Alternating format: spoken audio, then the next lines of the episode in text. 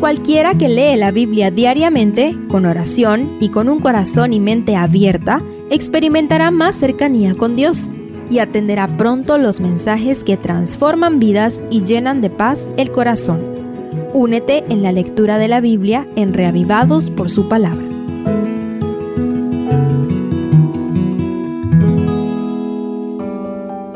Salmo 22, llamado el Salmo de la Cruz, porque el Nuevo Testamento aplica varias porciones de este a los sufrimientos de Jesucristo. Desde la primera frase nos transporta al Monte Calvario, aunque su parte final explota en agradecimiento por la liberación recibida. Estudiemos el vaivén de pensamientos. Primero, Elí Elí lamah sabachthani. Los primeros dos versículos son un clamor desesperado de un hijo que no puede comprender por qué su padre lo ha abandonado. El sentimiento es de total abandono. El clamor es tan estremecedor que la palabra hebrea que usa el verso 1 es el rugido de un león. La frase hebrea es casi idéntica a la que Jesús pronunció sobre la cruz en arameo, según Mateo 26:46. ¿Alguna vez te has sentido completamente solo o sola? Lo único que puede separarnos de Dios es el pecado. Segundo, pero tú eres santo. Todo el salmo da la sensación de un péndulo que se mueve de un lado al otro. En el verso 3, el salmista vuelve su mirada a Dios tratando de apuntalar su fe en el recuerdo de sus antepasados y la manera en que Dios los libró.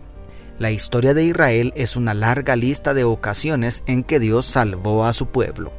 Nosotros tenemos una historia mucho más larga y llena de milagros. Tercero, pero yo soy gusano. El péndulo se inclina hacia el otro extremo otra vez en el versículo 6, donde David dice, pero yo soy un gusano y no hombre.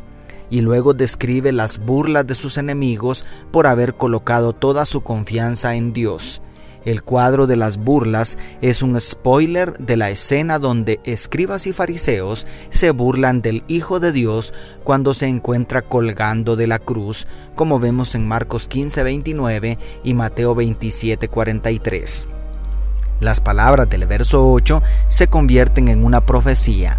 Se encomendó a Jehová, líbrelo él, sálvelo, puesto que en él se complacía pueden ser una profecía de nuestro caso también? Cuarto, pero tú me sacaste del vientre.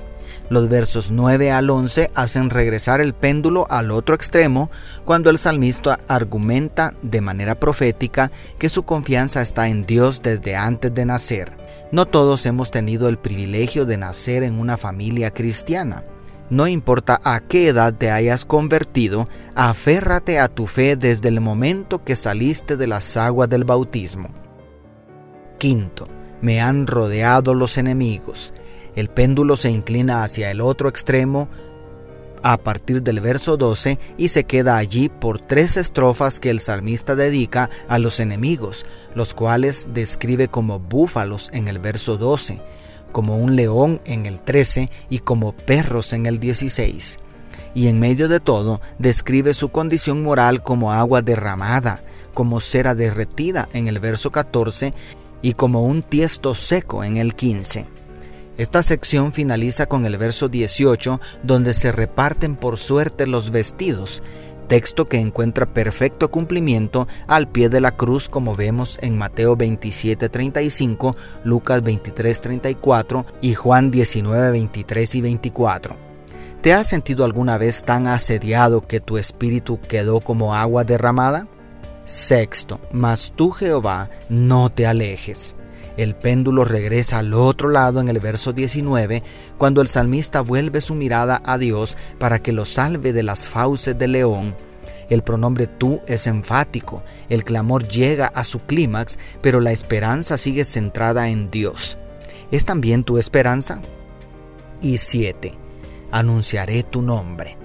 A partir del verso 22, el péndulo encuentra el equilibrio cuando el salmo pasa de la congoja a la alabanza y agradecimiento por la liberación.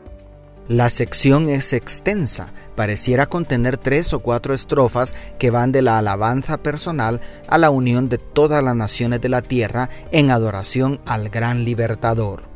Los alcances del Salmo nuevamente parecen apuntar al reino mesiánico. ¿Te gustaría alabar al Señor con gente de todas las naciones? Pon tu fe en Él hoy. Dios te bendiga. Tu pastor y amigo, Selvin Sosa.